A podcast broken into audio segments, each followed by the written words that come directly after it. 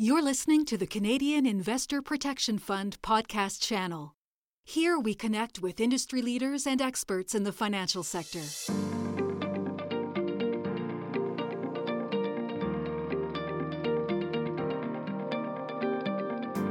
Hello, and welcome to the CIPF podcast series on innovation. I'm Ilana Singer, Vice President and Corporate Secretary at the Canadian Investor Protection Fund, or CIPF for short. I am so pleased to have Mahesh Uttamchandani as our guest today. Mahesh works at the World Bank Group, where he is the practice manager for financial inclusion and infrastructure in the finance, competitiveness, and innovation global practice. In this role, Mahesh manages the World Bank's global work on payment and market infrastructures and responsible financial access. Among other things, he also oversees the World Bank's Insolvency and Credit Rights Task Force, and he jointly leads, with an International Finance Corporation co head, the Universal Financial Access 2020 initiative. Mahesh, welcome. We're so delighted to have you here with us today. Thanks for having me, Ilana. It's great to see you. Same here. So, our topic for today's podcast is innovation. Throughout our discussion, we will delve into some of the work being done by Mahesh and his team at the World Bank, exploring how recent innovations have changed his approach to this work. And we will also hear about recent research undertaken by the World Bank that focuses on technological innovations in financial services from the perspective of consumers. Drawing on articles recently co authored by Mahesh, we will also discuss insolvency and debt restructuring reforms that have been and continue to be undertaken in response to the current pandemic as well as past crises. To begin, let's start with our first question. Mahesh, please describe for our listeners your principal areas of focus at the World Bank. Thanks, Ilana. I should say at the outset that I'll probably be expressing some opinions during our discussion, and those are my own opinions and not those of the World Bank Group, its senior management, or its shareholder countries. But essentially, the work that I oversee is our work on what we like to call the plumbing for the financial system. And so it includes all of our work on payment systems and debt enforcement and insolvency, and the broad space of financial inclusion and consumer financial protection. And our work in these areas has global reach. And so I oversee all of the technical work we do uh, in these areas across about 150 emerging market and developing countries. And interestingly, in particularly in the financial inclusion and payment spaces, innovation has really been at the forefront of this work because fintech, as you know, has completely transformed the landscape for financial services around the world. And if you look at what's going on in developing countries in financial services, there's so much innovation, it's really staggering. We have non banks playing an increasingly large role in offering mobile wallets and digital payment services to customers who typically haven't had access to these services before. So in Kenya, for example, we have this mobile money product called M-Pesa that you may have heard of that has really taken um, taken flight and it has been adopted by such a high percentage of Kenyans that it's used in daily transactions almost as much of, or if not more, than cash. Similarly, in India, there's been a huge proliferation of digital financial products, ranging from consumer and SME credit to microinsurance, that have really brought a customer centered approach to finance.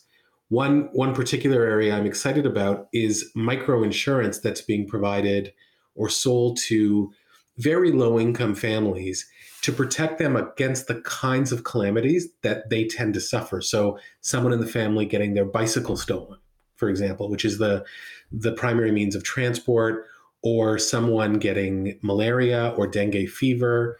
These are all things that um, can be devastating to the financial health of a low income family, and for which there are now microinsurance products that they can buy to protect against that risk.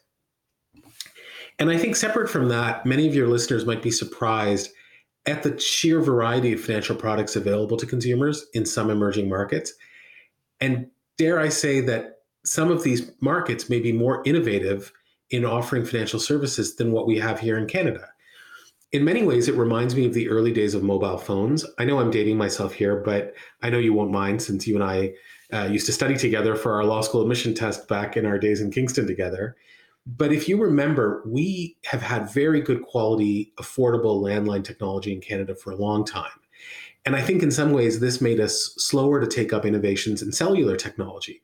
And so, for a long period, countries that previously had weak landlines were more incentivized to move faster on taking up the new technology that mobile phones offered. That's why, for so long, Europe seemed so far ahead of us in Canada on mobile phone availability and pricing.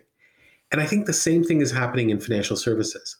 We've had such a high rate of financial inclusion in Canada for so long. I think it's probably been over 90% for a long time that basically anyone who wants access to basic financial services can get it. But I think this has made us a bit slower to adopt innovations like person to person micropayments or digitizing government to person payments. I mean, if you look at countries that have recently built the digital rails to move money from governments to individuals electronically and built robust biometric digital ID frameworks, it's amazing how quickly they were able to get emergency COVID payments to their citizens. For these countries, the idea of sending out checks to individual postal addresses would have seemed absurd. I mean, the example of India is really interesting to me, where they have onboarded about 1.1 billion people over the last few years with a national biometric ID that allows all of the KYC due diligence to be done remotely using a $5 dongle that you'd attach to your computer that can take a biometric measure like a fingerprint. And that allows for simple onboarding of customers and it allows for both the government and financial institutions to easily uh, find their customers or recipients of, of payments. So I could talk about this subject for hours, but let me just add that some of these innovations are now coming to advanced uh, and developing economies at the same time. So I think in the coming months and years, we'll see a lot of activity on things like stablecoins and central bank digital currencies, where advanced and emerging markets will be grappling with these issues at the same time and without a playbook as to how to regulate or manage these new technologies. Thank you, Mahesh. I find some of these innovations that you've described, particularly those in emerging economies, to be quite incredible, and particularly in the context of the COVID 19 pandemic and beyond. Are you seeing these types of innovations playing out in the business community as well?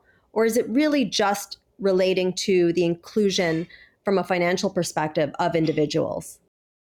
Oh, it's definitely for businesses as well, particularly small and micro businesses. You know, Ilana, one of the things that concerns me most as we hopefully come out of this pandemic is how disproportionately it's impacted women, both in their capacities as, as employees and workers, but also as business owners. And we know that women owned businesses have been particularly hit hard by the pandemic, and in fact, were less likely than male owned businesses to even access available public support in the countries where it was available. So, one of the things we're looking at, for example, is how to increase access to finance for women owned businesses. And credit scoring and underwriting for business is a fertile ground for, for work on this. We've been working in Ethiopia, for example, where women owned businesses have typically been constrained in their access to credit, partly because female entrepreneurs often have so called thin credit files, meaning they don't have a long history of financial transactions in their own name, which, as we all know, helps establish the breadcrumbs or the trail of your credit history and makes evaluation of your creditworthiness easier for potential lenders. Instead of relying on these traditional methods, we worked with an exciting fintech partner that helped develop a psychometric scoring tool, which essentially involved lenders loading up these psychological tests on tablets and being able to go out into the field and have potential borrowers complete the test. That test is then used to determine creditworthiness using an algorithm developed by the fintech and has proven to be as good or better than traditional credit scoring for predicting repayment. By using this, thousands of female entrepreneurs have been able to get access to loans when traditional underwriting models would have left them excluded. Another exciting thing we are seeing is the use of platform data. So, a lot of large platform businesses in emerging markets, and I'm talking here about companies that in a local market might be a competitor to the Amazons of the world, serve as platforms for individual small business vendors. because the platform can track the payments data to and from individual vendors, they can use an algorithmic scoring model to determine individual vendors' revenue streams and use that as a basis for providing credit to the vendor. They can also use it to track sales and offer products such as receivables factoring. Now, of course, we have to be mindful of monopolistic concerns with these very, very large platforms and issues such as data privacy and data security. We also need to be aware that algorithmic models of credit scoring can sometimes be black boxes that could actually reinforce biases. In other words, algorithms are just code, and code is ultimately written by humans, and humans, as we all know, have inherent biases. I don't want to minimize the risk of any of these challenges, but I do think it's it's a very exciting time, and there's so much opportunity to serve businesses that have traditionally not been well served by finance. Mahesh, what you have done with your fintech partner and with these algorithms that you've described in emerging economies is fascinating. And I'm sure that we have a lot to learn from these experiences in Canada and other markets. Now, tying this into what we do here at CIPF, we focus on returning customer property after an investment firm has become insolvent. I understand that the World Bank recently undertook research in the area of innovation with a focus on consumers. Can you elaborate a little on this work, Mahesh, for our listeners? Sure. It's interesting to me that over the last 30 years or so, we've had some kind of seismic financial shock about every 10 years. So we had the Asian financial crisis in the late 1990s and early 2000s, then the global financial crisis in 09 and 2010. And of course, now a global pandemic that has hit the real economy very hard and threatens to bring deeper financial shocks. So, if we go back to the Asian financial crisis, that actually spurred coordinated activity amongst the G8 countries, as they were then called, and the G36, including Canada, of course, to develop an international financial architecture. That's what they called it an international financial architecture that included developing standards for critical areas of the financial sector, such as, of course, capital markets and insolvency. In the early years of this initiative, a lot of this work naturally focused on corporate insolvency, but in recent years, there's been a recognition that SMEs and micro businesses have their own unique needs when dealing with debt restructuring and liquidation.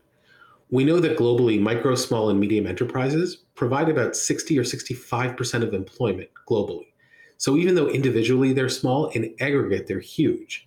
And we also know that they've been hit particularly hard during this pandemic. They were more likely to shut their businesses down, less likely to be able to cover their costs during the local shutdowns in the pandemic. And so in 2021, after a wide consultation with practitioners, judges, academics, and policymakers from around the world, including several brilliant minds from Canada, we developed new guidelines for countries to reform their insolvency systems in a way that is conducive to responding to the needs of micro, small, and medium enterprises. These guidelines are embodied in the World Bank Insolvency Principles and the UN Commission on International Trade Law's Insolvency Legislative Guide. Now, they don't focus specifically on consumers as consumers, but certainly touch on critical issues affecting individuals in their capacity as sole proprietors and entrepreneurs. And as you can imagine, in many small economies, it's often hard to distinguish between the individual in her personal capacity and in her capacity as an entrepreneur. Mahesh, thank you for all of that. For the benefit of our listeners, we will be adding links to the guidelines and the World Bank insolvency principles into our show notes for your reference purposes. These are very interesting, and we look forward to reading those. You have also co authored several pieces relating to the impact of COVID 19 on a number of areas in financial services. Can you elaborate on a handful of these including your recent piece about insolvency and debt restructuring reforms that were undertaken in response to the pandemic, as well as past crises. Sure. If you, you know, think back to March 2020, which seems like a lifetime ago now, there was a huge concern around the world that there was going to be a wave of business failures, partly due to the shutdowns and the disruption being caused by COVID. So the language we were using in terms of COVID cases was about flattening the curve of hospitalizations.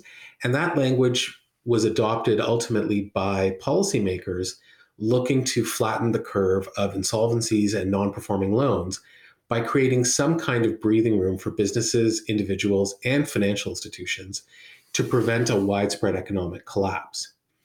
And so we conducted a pretty comprehensive survey of about 85 countries to try to understand what countries did in this area in response to the pandemic. And over 95% of the countries we surveyed had made some sort of modification to their insolvency and debt restructuring framework in 2020. And I would say that the most common types of reforms they undertook fell into three broad buckets. The first and largest was some relaxation of the requirements for debtors to repay their debts. And about 80% of countries surveyed did this in some form, whether through moratoria, extensions to loan timetables, or even the extraordinary measure of closing the courts to prevent enforcement. The second most common type of measure were those designed to block or make it harder for creditors to initiate recovery or bankruptcy proceedings.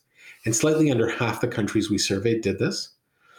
And the third most common type of measure was to change legal duties, in particular, shielding company officers and directors from their obligations to file for insolvency. And about a third of the countries we surveyed did this. Now, as I said, the premise for these emergency measures was that if no action was taken, there would be a drastic increase in business and personal bankruptcy and rapid widespread rises in non performing loans, which would increase the risk of some sort of financial sector disruption or in the worst case, even a collapse. What we know now, though, is that unusually for a recession, the available data suggests that the COVID 19 pandemic era has seen bankruptcies decline, at least so far. And this is true in Canada as well. Now, if we look globally, our best estimates tell us that about six months into the pandemic, bankruptcy filing rates were sitting at about 80% of pre pandemic levels. Now, compare and contrast that with 10 years ago, with six months into the global financial crisis, and bankruptcy filings had increased to 150% of pre financial crisis levels. So, a very stark difference between this crisis and the previous crisis. One interesting data point from Canada, which is aligned with other wealthy countries, is that while the overall number of bankruptcy filings has dropped, there's been an increase in the large volume cases. So we know that some very large corporates in some very hard hit sectors have gone into, as it's known in Canada, the CCAA and restructured, but overall the number of cases has gone down. And I think our analysis of this suggests that it's possible that the temporary measures and fiscal support that countries brought in has actually worked. And I think that's really good news. What we don't quite yet know is as these temporary measures are withdrawn and as the financial support recedes, will insolvency filings and non performing loans increase? And I think that is a legitimate open question that policymakers and financial institutions and businesses around the world are starting to grapple with. Thank you, Mahesh.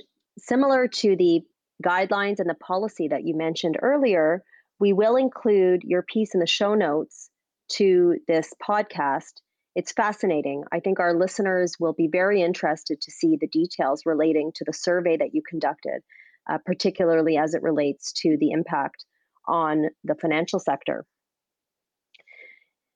Well, unfortunately, we're coming to the end of our podcast. Mahesh, it has been a pleasure having you with us today. It's been an inspirational, forward thinking, and thought provoking discussion. Thank you for having me, Ilana. It's been a real pleasure. Three key takeaways that I've drawn from the discussion today are as follows. First, innovation in financial services in emerging markets is developing at an extraordinary pace since fintech has been transforming their landscape. Second, advanced and developing economies are grappling with some of these same innovations and without a playbook on how to regulate or supervise them. And finally, it seems like there is quite a difference between the impact of this pandemic and the impact of past crises on the financial sector. And also, the long term effects still remain an open question. I'd like to close by thanking our listeners for their attention. I hope that you have found the discussion as stimulating and interesting as I have.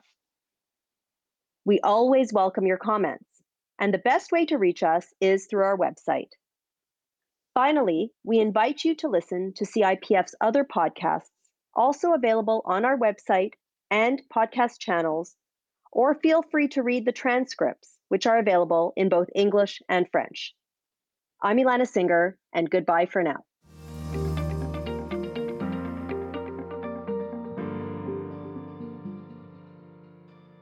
Please subscribe to our podcast and follow us on social media to stay up to date on all CIPF podcasts. More information about the speakers and what we discussed today can be found in the show notes. Please note that this podcast is for informational purposes only and is not intended to constitute advice of any kind. Thank you for listening.